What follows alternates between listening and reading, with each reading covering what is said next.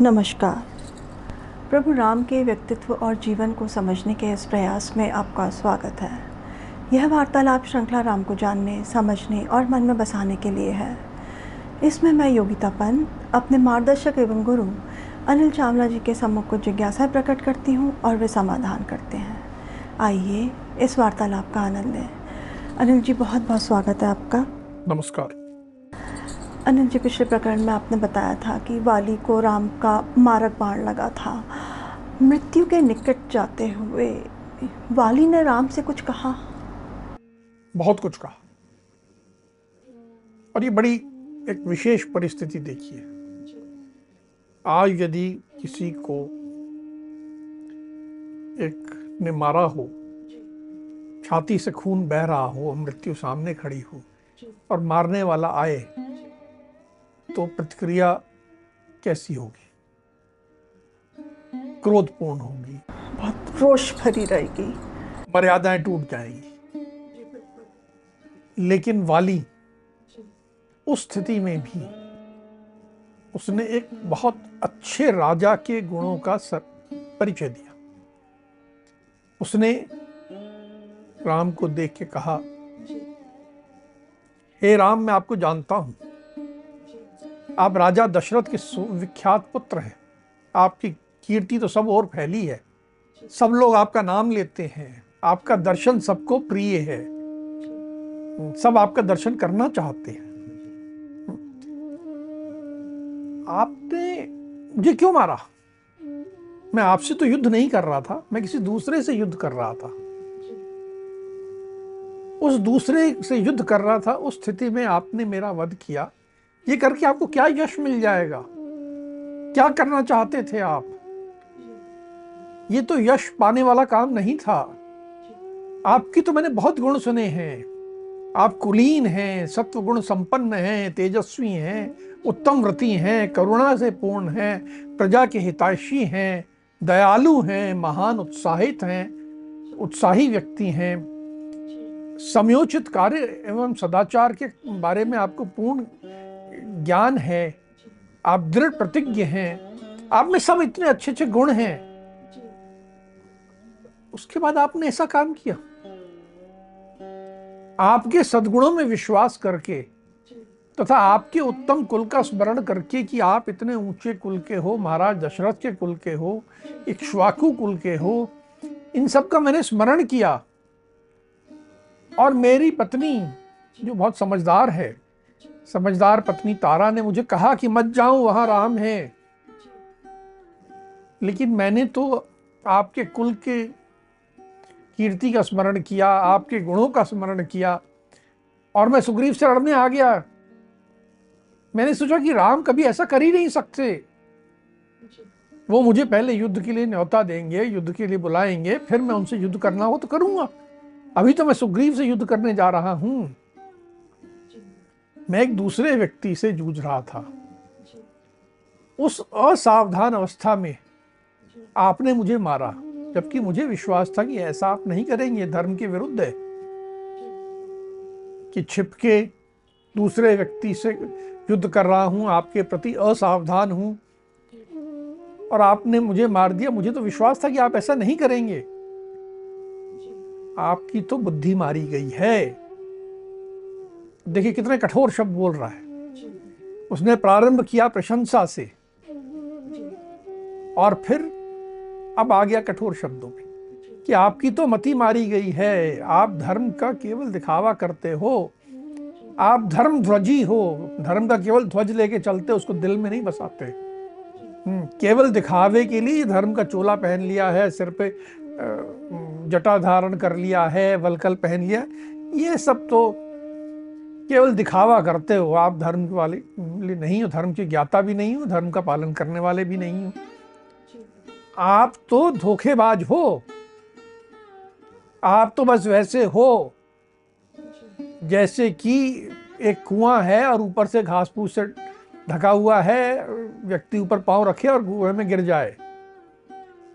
तो ऐसे आप धोखेबाज हो। आप आचार व्यवहार से तो पूर्ण तरह पाप पूर्ण हो। धर्म तो आपको छू भी नहीं गया है।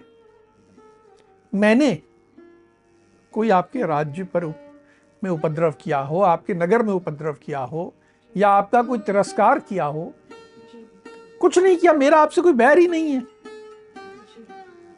मेरा आपसे कोई बैर है क्या? जब मेरा आपसे कोई बैर नहीं है तो आपने बिना बैर के मुझ निरापराध को क्यों मारा? कोई अपराध नहीं और उस निरापराध को आपने मार दिया। ये तो कोई बात नहीं बनती है। मैं तो बेचारा एक फल मूल खाने वाला वन में विचरने वाला वानर हूँ। मैंने आपका क्या बिगाड़ा है? आपसे मेरा क्या वैर है? फिर आपने मुझे क्यों मारा?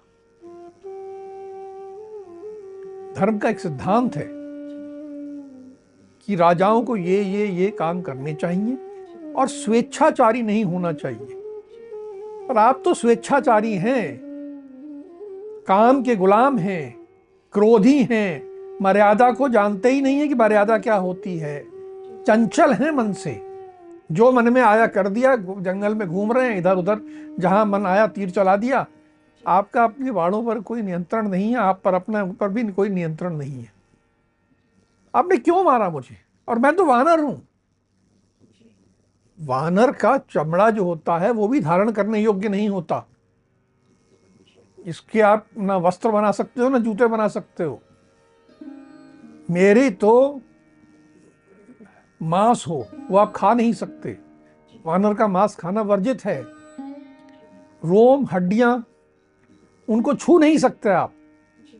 वो भी वर्जित है। सब कुछ वर्जित है वानर के साथ तो। हम भी आपके मनुष्यों की तरह पाँच नख वाले हैं। जैसे मनुष्यों की पाँच उंगलियाँ होती हैं, हमारे भी पाँच नाखून हैं। और पाँच नाखून वाला मुझ जैसा वानर जिसका कोई आपसे वैर नहीं, आपके द्वारा आज मारा गया है। कैसी विडंबना है कि जो व्यक्ति धर्म की बात करता रहता है, जिसे धर्म के लिए जाना जाता है, उसने आज ऐसा अधर्मपूर्ण कार्य किया है। मेरी पत्नी तारा सर्वज्ञ सब जानती है। बहुत समझदार है। उसने मुझे सत्य और हित की दुहाई देकर बहुत अच्छे से समझाया था कि आज युद्ध करने मत जाओ। और कहा था कि राम आए हैं वहाँ। और वो राम तुम्हें मारेंगे, ये भी मुझे कहा था। मुझे उसकी बात मान लेनी चाहिए थी। मैं मोह में पड़ गया। मुझे लगा राम जैसा धर्म का ज्ञाता तो ऐसा काम कर ही नहीं सकता।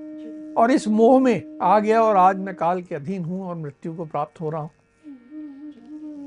आपके गुणों की बहुत सुनी थी, पर आप तो धोखेबाज हो। आप अपकारी हो। बहुत शूद्र व्यक्ति हो आप। झूठे हो। शांत चित्त बने रहने का नाटक करते हो आप। पर आप शांत चित्त नहीं हो, धर्म का आपको कोई ज्ञान नहीं है। पता नहीं, महात्मा दशरथ ने आप जैसे पापी पुत्र को कैसे प्राप्त कर लिया? देखिए, कठोरता की इस सीमा तक चला गया कि महात्मा दशरथ, वो तो उनकी तो बड़ी तारीफ़ सुनी थी मैंने। उनको आप जैसा पुत्र कैसे हो गया?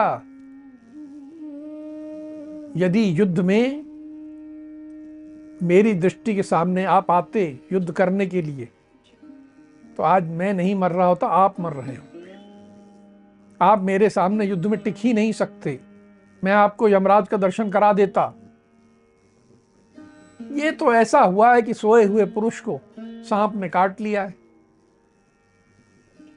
उसी प्रकार आपने छिप कर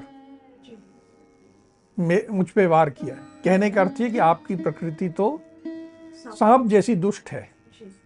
आप योद्धा नहीं हो, क्षत्रिय नहीं हो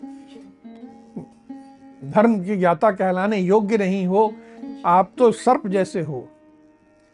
और अपन बाकी बात करें, जिस उद्देश्य के लिए आपने मारा है, मैं वो भी जानता हूँ। आप सुग्रीव को प्रसन्न करना चाहते हो, सोच रहे हो कि वो आपको आपकी पत्नी दिलवा देगा। अरे, आप तो राजा बनने के योग्य ही नहीं हो। इसी काम के लिए आपको मेरे पास पहले आना चाहिए था। आप सुग्रीव के पास क्यों गए, वो उसके पास कुछ नहीं है। और इतनी क्षमता भी नहीं है। मेरे पास आते, सीता किस, कहीं भी होती, पाताल में होती, कहीं होती, मैं उसे एक दिन के अंदर ढूंढ के आपके पास लाके सौंप देता। और रावण रावण से युद्ध करने की आपको आवश्यकता नहीं पड़ती। मैं रावण के गले में रस्सी बाँध के आपके सामने आपके चरणों में लाके डाल देता। आपको तो मुझसे संधि करनी चाहिए थी। आपने सुग्रीव से संधि क्यों कर ली? और सुग्रीव से संधि करके ऐसा पापपूर्ण कार्य किया? ये तो कहीं से समझ आने वाली बात नहीं है। हर तरह से आपने एक वर्जित कार्य किया है। ऐसा कार्य किया जिससे आपको कभी यश नहीं मिल सकता। मैं तो जा रहा हूँ। मेरी मृत्यु मुझे सामने दिख रही है। पर मेरे इन प्रश्नों का यदि आप कोई उचित उत्तर दे सकते हो तो दे दो। क्योंकि ये प्रश्न हमेशा उठते रहेंगे। सदा इतिहास इन प्रश्नों को आपसे पूछेगा। आप इन प्रश्नों का मुझे आज उत्तर दो। यदि है आपके पास तो नहीं है तो रहने दीजिए। आपके गुणों का तो मैंने वर्णन कर दिया।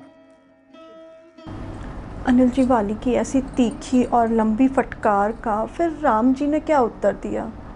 बहुत सुंदर उत्तर दिया। राम जी बिल्कुल भी न क्रोधित हुए, न विचलित हुए, और जैसे एक आज के युग में एक अच्छा वकील तर्क से उत्तर देता है, बिल्कुल शांत भाव से। वैसे उन्होंने शांत भाव से उत्तर दिया। देखिए, वाली ने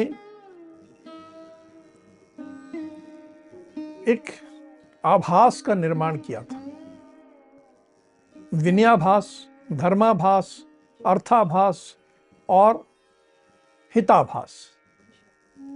कि जैसे वो बड़े विनय की बात कर रहा है, धर्म की बात कर रहा है, अर्थ की बात कर रहा है और राम के हित की बात कर रहा है कि आपको तो मेरे पास आना चाहिए था, मैं आपका काम ऐसे ही करा देता।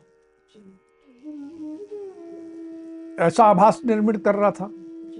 लेकिन उसके पीछे कहीं गलती थी और सही तर्क क्या है? वो राम को देना था। तो राम ने पहले तो स्पष्ट कहा कि तुम धर्म, अर्थ, काम और लौकिक सदाचार को नहीं जानते। तुम जो बातें कर रहे हो, जैसे एक बच्चा करता है जिसको विवेक नहीं होता, बालोचित अविवेक, उसकी तरह अंतर्गत बातें कर रहे हो। तुम धर्म के ज्ञाता नहीं हो, तुम विद्वान नहीं हो, तुम धर्म भ्रष्ट हो, और पूरी दुनिया तुम्हें यही जानती है कि तुम धर्म भ्रष्ट हो। इसलिए तुम जो बातें कह रहे हो, वो दिखने में लगता है कि बड़ी तार्किक कर रहे हो, लेकिन गलत है। इसके बाद उन्होंने जैसे एक वकील कोर्ट में बहस करता है तो एक एक बिंदु लेते गए और एक एक बिंदु पे वो करते गए। जैसे आज के युग में जब हम वकील खड़े होते हैं कोर्ट में तो सबसे पहला हमारा इशू आता है ज्यूरिस्डिक्शन का, अधिकार क्षेत्र का। तो राम ने पहली बार कही अधिकार क्षेत्र की, कि ये मैंने जो किया, ये मेरे अधिकार क्षेत्र में था। ये करने का मुझे अधिकार था। तो उन्होंने कहा कि ये पूरा जो वन है, ये पूरे जो राज्य हैं, ये इक्ष्वाकु कुल के राजाओं के अधीन है। इक्ष्वाकु कुल के सम्राट इस पर राज्य करते हैं और इक्ष्वाकु कुल में आज की तारीख में जो राजा हैं, वो राजा भरत हैं, वो अयोध्या में हैं और वो यहाँ के भी राजा हैं। और राजा भरत जो हैं, वे सदा धर्म का पालन करने वाले राजा हैं। उन्होंने उनके अधीन सबको आदेश दिया है कि सब जगह धर्म का पालन हो और जहाँ धर्म का उल्लंघन हो रहा है, वहाँ उचित दंड दिया जाए। मैं तो राजा भरत के अधीन हूँ। उनकी आज्ञा का पालन करने वाला हूँ। और बस मेरा उतना ही भूमिका है। मैं पूरे वनों में घूम रहा हूँ। जहाँ भी मुझे धर्म का उल्लंघन दिखता है तो मैं उचित दंड देता हूँ और ये मैं राजा के आदेश के तहत करता हूँ स्वेच्छाचारी नहीं हूँ। जहाँ भी मैंने जो किया है वो तुम धर्म से भ्रष्ट थे तो उसका दंड दिया है। और ये राजादेश का पालन किया है। तो पहली बात तो अधिकार क्षेत्र की उन्होंने स्थापित कर दी कि अधिकार क्षेत्र मुझे था और मैंने अधिकार के पालन में काम किया है। ऐसा नहीं कि बिना अधिकार के काम किया। अब बात आई कि क्रिमिनल ट्रायल चल रही है। आदमी की मृत्यु का मामला है। अपराध क्या है? तो उसका अपराध बताना ज़रूरी है। उसको सजा तो दे दी जा चुकी है। लेकिन अब उसका अपराध बताना आवश्यक है। तो उन्होंने कहा, तुम्हारा अपराध ये है कि तुम अपने छोटे भाई के जीवित रहते हुए छोटे भाई कौन? सुग्री। उसकी पत्नी रूमा के साथ सहवास करते हो, उसको गले लगाते हो। देखिए, यहाँ बड़ी खास बात यह है। सुग्रीव का राज्य हथिया लिया, सुग्रीव को राज्य से निकाल दिया, वो अपराध नहीं है। अपराध केवल इतना है कि छोटे भाई के जीवित रहते हुए उसकी पत्नी को गले लगाते हो। उसकी पत्नी के साथ सहवास करते। ये अपराध है। अब ये अपराध बताया गया उसको। चार्जशीट पढ़ के सुना दी गई। अब इस अपराध का शास्त्रों दंड क्या है? और उससे पहले प्रश्न ये है कि क्या ये अपराध कि यही पनिशमेंट थी, यही सजा थी, या और कोई ये भी हो सकता था क्षमा कर दिया जाए? तो ये शास्त्र से कहते हैं कि यदि कोई व्यक्ति अपनी कन्या, अपनी बहन या छोटे भाई की पत्नी के पास काम बुद्धि से उसके निकट जाता है, छोटे भाई में पुत्र की पत्नी भी आ जाएगी, शिष्य की पत्नी भी आ जाएगी। पुत्र, शिष्य और छोटा भाई तीनों एक ही श्रेणी के माने गए हैं और उनकी पत्नी जो है वो पुत्र वधु के रूप में है। तो पुत्र वधु हो, बहन हो या कन्या हो। इसके प्रति काम भावना से उसके निकट जाना ही अपराध है। और इस अपराध के बारे में कहा गया कि अक्षम्य अपराध है, इसमें कोई कॉम्प्रोमाइज नहीं हो सकता। इसमें माफ़ी मांग ली, चलो एक बार कर लिया, बाद में नहीं करूँगा, माफ़ी कर दीजिए। नहीं, एक बार भी अगर कोई ऐसा करता है तो इसकी क्षमा नहीं दी जाएगी। और ऐसे व्यक्ति का उपयुक्त दंड जो है वध करना है। ऐसे व्यक्ति को हमारे यहाँ पशु माना गया। यानी मनुष्य यो, कहलाने योग्य नहीं है। इस ऐसे व्यक्ति को जो इस तरह के संबंधों के प्रति में अपनी बुद्धि एक बार भी ले जाता है तो वह पशु तुल्य है पशु है। उसको मनुष्य का दर्जा ही मत दीजिए। इतना कठोर कानून है इस मामले में। अब उसके बाद अपराध हो गया, अपराध का दंड हो गया। अब राम ने कहा कि मैं राजा देश से काम कर रहा हूँ। अब प्रश्न उठता है कि क्या यह कर्तव्य में था? राम के कर्तव्यों में था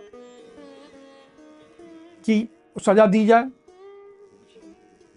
उन्होंने कहा कि मेरे को भरत के की आज्ञा है कि धर्म का उल्लंघन वाले को दंड दिया जाए। तो उसके कारण मुझे ये करना पड़ा। दूसरा, ये बात भी सत्य है कि सुग्रीव से मेरी मित्र, मित्रता हो गई।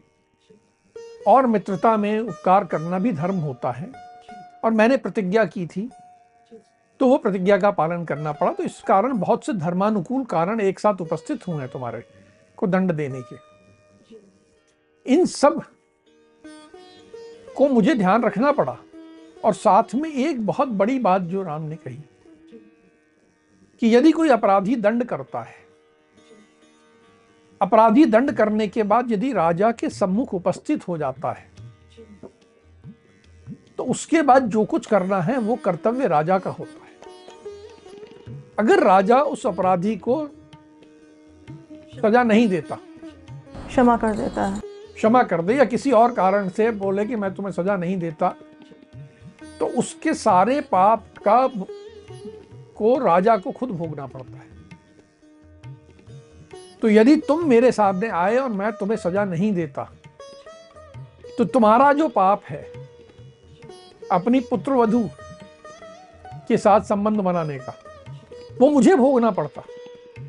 मैं पापी हो जाता। तो मेरे पास कोई विकल्प नहीं था। मेरे पास धर्मानुकूल कारण था। मेरे लिए आवश्यक था कि मैं तुम पे कार्यवाही करूँ, दंड दूँ। और मैंने जैसा शास्त्रोक्त है कि दंड देना चाहिए, वैसे ही दंड दिया है। अब दंड देने की प्रक्रिया की बात आई। कि दंड देना है तो प्रक्रिया कैसे रहे? प्रक्रिया के लिए समझने की बात है कि दंड दिया जा रहा है। ये कोई युद्ध नहीं हो रहा है। जब किसी अपराधी को फांसी दी जाती है या कोई दिया, और ढंग से मृत्यु दंड दिया जाता है तो युद्ध की स्थिति नहीं है। ये तो दंड दिया जा रहा है। एग्जीक्यूशन है। तो यहाँ पर तो दंड दिया जा रहा है। और ये पहले हमने शास्त्र में के अनुसार देख लिया कि जो व्यक्ति अपनी कन्या, बहन, पुत्रवधु, छोटे बहन की पत्नी, छोटे भाई की पत्नी के साथ संबंध बनाता है वह पशु है। अब पशु का वध किया जाना है। तो ये तो लगभग वैसे ही है जैसे शिकार के लिए राजा जाता है शिकार करता है। जब शिकार के लिए राजा जाता है तो क्या वो हिरण को या शेर को नोटिस देता है कि भाई मैं तुम्हें मारने वाला हूँ, तुम तैयार हो जाओ? वो तो कैसी भी स्थिति में पशु हो, सावधान हो, असावधान हो, सम्मुख हो, विमुख हो, आराम कर रहा हो, किसी दूसरे पशु से सींग लड़ा के अड़ा हुआ हो, इससे कोई फ़र्क नहीं पड़ता। पशु का वध किया जाना है, इसलिए वध किया जाना है। और राजा पशु का वध करते हैं। यही व्यवस्था है। और तुम्हारा भी जो वध किया गया है, उसी तरह किया गया है, जैसे एक पशु का वध किया जाए। तुमको मैं बता के सामने आके युद्ध करने के लिए निमंत्रण देता, ये फिर दंड नहीं रह जाता। युद्ध होता, मैंने तुम्हें अपनी बराबरी का दर्जा दे देता। और तुमने जिस तरह का घृणित कार्य किया है इस तरह का घृणित कार्य करने वाले को युद्ध का नोटिस नहीं दिया जा सकता। उसको तो पशु की तरह मारना था मुझे। और जैसे वन में पशु दौड़ रहा है और पीछे से बाण चला दिया, या कहीं छिपके चला दिया, पशु को मारने के लिए कई बार गड्ढा खोद दिया जाता है, उसमें गिरा दिया जाता है, या कोई फंदा या जाल कुछ भी इस्तेमाल किया जाता है। साधन महत्वपूर्ण नहीं है। पशु का वध होना चाहिए, चाहे किसी भी प्रकार से हो। पशु किस स्थिति में है, क्या मानसिकता में है, क्या वो सोच रहा है, ये सब बातें नहीं सोची जाएँगी। और वध किया जाएगा। हे वाली, तुम धर्म को समझते नहीं हो। इसीलिए तुमने इतनी बात की, तुम धर्म से भ्रष्ट हो। पर तुम्हें मैं एक बात और बताता हूँ। कि तुमने जो भी अपराध किया अब तुमने अपराध का दंड प्राप्त कर लिया है। और ये दंड प्राप्त करने की प्रक्रिया से तुम शुद्ध हुए। जी मतलब कहने का मतलब ये है कि जो आपने भोग लिया दंड उससे आपका जो अपराध है वो समाप्ति हो गई। तुम्हें मेरी निंदा नहीं करनी चाहिए। तुम्हें यह स्वीकार करना चाहिए कि तुमने एक अपराध किया था और उसका तुम्हें समुचित दंड मिला है और राजा के आदेश से राजा के प्रतिनिधि द्वारा सही प्रक्रिया का पालन करते हुए तुम्हें दंड दिया गया है। इसको तुम स्वीकार करो और मेरी निंदा करके एक और पापपूर्ण कार्य मत करो। इस तरह करके राम ने पूरा उसको तार्किक ढंग से एक एक बिंदु का विवेचन करते हुए समझाया। राम जी का ये तर्कपूर्ण उत्तर सुनने के बाद वाली मान गए कि उन्होंने अपराध किया, वो संतुष्ट हुए क्या? हाँ ये वाली की महानता है। उस परिस्थिति में भी वह माना। उसने कहा कि आप सही कहते हो। मुझमें वानरोचित चपलता है। चंचलता है। इसलिए धर्म के बारे में मेरा यह विवेचना गलत थी। और मैंने आपसे जो कुछ आवेश में कह दिया, आपका अपमान कर दिया। आप कृपया उसे हृदय से ना लगाना। उसके लिए मुझे क्षमा कर देना शायद मैं चाहता था कि मेरी मृत्यु आपके हाथों से हो। और इसीलिए मेरी पत्नी तारा के समझाने के बाद भी मैं आज चला आया। और आपके बाण से मैं मारा गया हूँ। और साथ ही जैसा आपने कहा कि आपके द्वारा दंड देने के कारण मैं अपराध से मुक्त हो गया। तो ये आपने मुझे अपराध से जो मुक्त कर दिया ये आपने मुझ पर उपकार किया है। अब उसका सोच बदल गई। राम के समझाने पे उसे अपने अपराध का बोध भी हुआ और ये प्रसन्नता भी हुई कि मैं अपराध से मुक्त हो रहा हूँ। जीवन तो सबका समाप्त एक दिन अवश्य होना है। लेकिन जीवन समाप्ति में उस माध्यम से जा रहा हूँ कि मैं अपराध से मुक्त होके निवृत्त होके जा रहा। फिर वाली ने राम जी से कुछ मांगा? हाँ। अब उसने कहा कि मैं ये स्वीकार करता हूँ कि मैं में अग्रणी हूँ।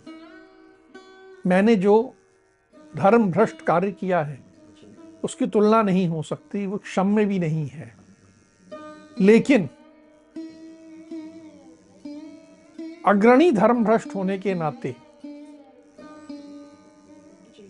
आप मुझ पर कृपा करो। मुझे शरणागत ले लो और मेरी रक्षा करो। मेरा उद्धार करो। और मैं अब जा रहा हूँ, मेरे को मृत्यु से तो नहीं बचा सकते आप। मुझे इस समय अपने पुत्र की चिंता हो रही है। मेरा पुत्र क्योंकि तारा का भी पुत्र है। वह अभी तक तो बड़े आनंद से, मस्ती से रहा है। मेरे जाने के बाद उसकी स्थिति बदल जाएगी। तो मेरी आपसे ये प्रार्थना है कि मेरे जाने के बाद आप सुग्रीव और अंगद दोनों के प्रति सद्भाव रखिएगा। दोनों के प्रति वैसा ही स्नेह रखिएगा जैसा लक्ष्मण और भरत के प्रति आप रखते हैं। अब आप एक बात देखो वाली के मन में अपने भाई सुग्रीव के प्रति शत्रुता थी लेकिन प्रेम भी था। इसीलिए उसने राम से केवल अंगद के लिए नहीं मांगा उसने सुग्रीव के लिए भी मांगा रिश्ते हमेशा ऐसे होते हैं। मैं हमेशा लोगों से कहता हूँ कि आपके भाई से आज आपका शत्रुता हो गई है लेकिन प्रेम तो रहेगा। इतना भयंकर शत्रुता होने के बाद भी वाली के मन में सुग्रीव के लिए प्रेम था। जिसके कारण वाली की मृत्यु आई उसी के उस भाई के प्रति भी प्रेम था। तो उन्होंने कहा कि आप दोनों के प्रति वैसा ही स्नेह रखिएगा जैसा आप लक्ष्मण और भरत के प्रति स्नेह रखते हैं। फिर उसको अपनी पत्नी तारा की याद आई कि वो बहुत गुणवान है। मैंने उसकी बात का उल्लंघन किया और आज स्थिति में हूँ। मैंने अपराध किया और उसकी सजा भी पाली लेकिन मेरे अपराध की सजा तारा को ना मिले। ये आप सुनिश्चित करिएगा। सुग्रीव को ये कहिएगा कि वो तारा का तिरस्कार ना करे। उसको घर में सम्मान मिलता रहे। वाली के अनुरोध करने पे इस तरह से फिर राम जी ने क्या उत्तर दिया? राम जी ने जब देखा कि ये आदमी ये व्यक्ति धर्म के मार्ग पर आ गया तो उसके अनुरोध को सहर्ष स्वीकार किया। कहा कि तुम बिल्कुल चिंता ना करो। अंगद के प्रति तुम्हें चिंता नहीं करनी चाहिए। अंगद सुग्रीव और मेरे संरक्षण में ठीक वैसे ही रहेगा जैसे तुम्हारे संरक्षण में रहता था। और सुग्रीव तो मेरा मित्र है। उसका तो मैं ध्यान करूँगा ही करूँगा। तो इसलिए तुम्हारे मन में ये भाव मत लाओ। और मैं सुग्रीव से कहूँगा कि तारा का सम्मान सदा कायम रहे। राम जी ने वाली का अनुरोध स्वीकार कर लिया। फिर वाली ने क्या उत्तर दिया? अब वाली को जो चाहिए था मिल चुका था। अब वे अंतिम यात्रा के लिए तैयार था। बस एक अंतिम बात उसने कही कि जब आप मेरे पास आए मेरी चेतना लुप्त हो रही थी। मैं इस बाण छाती में लगने के कारण बहुत पीड़ा में था। उस समय मैंने आपसे बहुत कठोर शब्द कहे। बहुत अपशब्द कहे, बहुत आप पर आरोप लगाए। कृपया उन सब के लिए मुझे क्षमा कर दीजिए। कृपया उस मेरी धृष्टता को हृदय से ना लगाएँ और मुझे क्षमा कर दें। और उसके कारण मेरे मन, मेरे प्रति अपने मन में कोई दुर्भाव ना रखें। अनिल जी, आज का जो प्रसंग है, वो बहुत रोचक है और रोचक होने के साथ साथ बहुत विवादास्पद भी है। अब हम आज की चर्चा को यहीं विराम देते हैं। अगली कड़ी में राम के जीवन से जुड़े कुछ अनछुए पहलुओं के साथ हम दोनों फिर उपस्थित होंगे। राम राम। राम राम।